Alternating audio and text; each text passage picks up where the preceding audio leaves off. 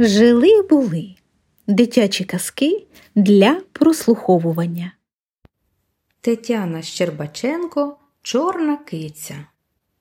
Ця киця дуже сором'язлива, а все тому, що, ледь побачивши її, усі чомусь розвертаються і йдуть іншим шляхом. Усі її бояться.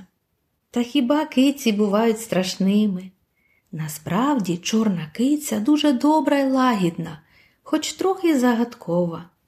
Вона мріє мати багато друзів, проте не наважується ні з ким заговорити. Тому вдень плете барвисті шалики, а вечорами, коли у сутінках її ніхто не помічає, розносить їх знайомим і незнайомим малятам. А ти маєш барвистого шалика?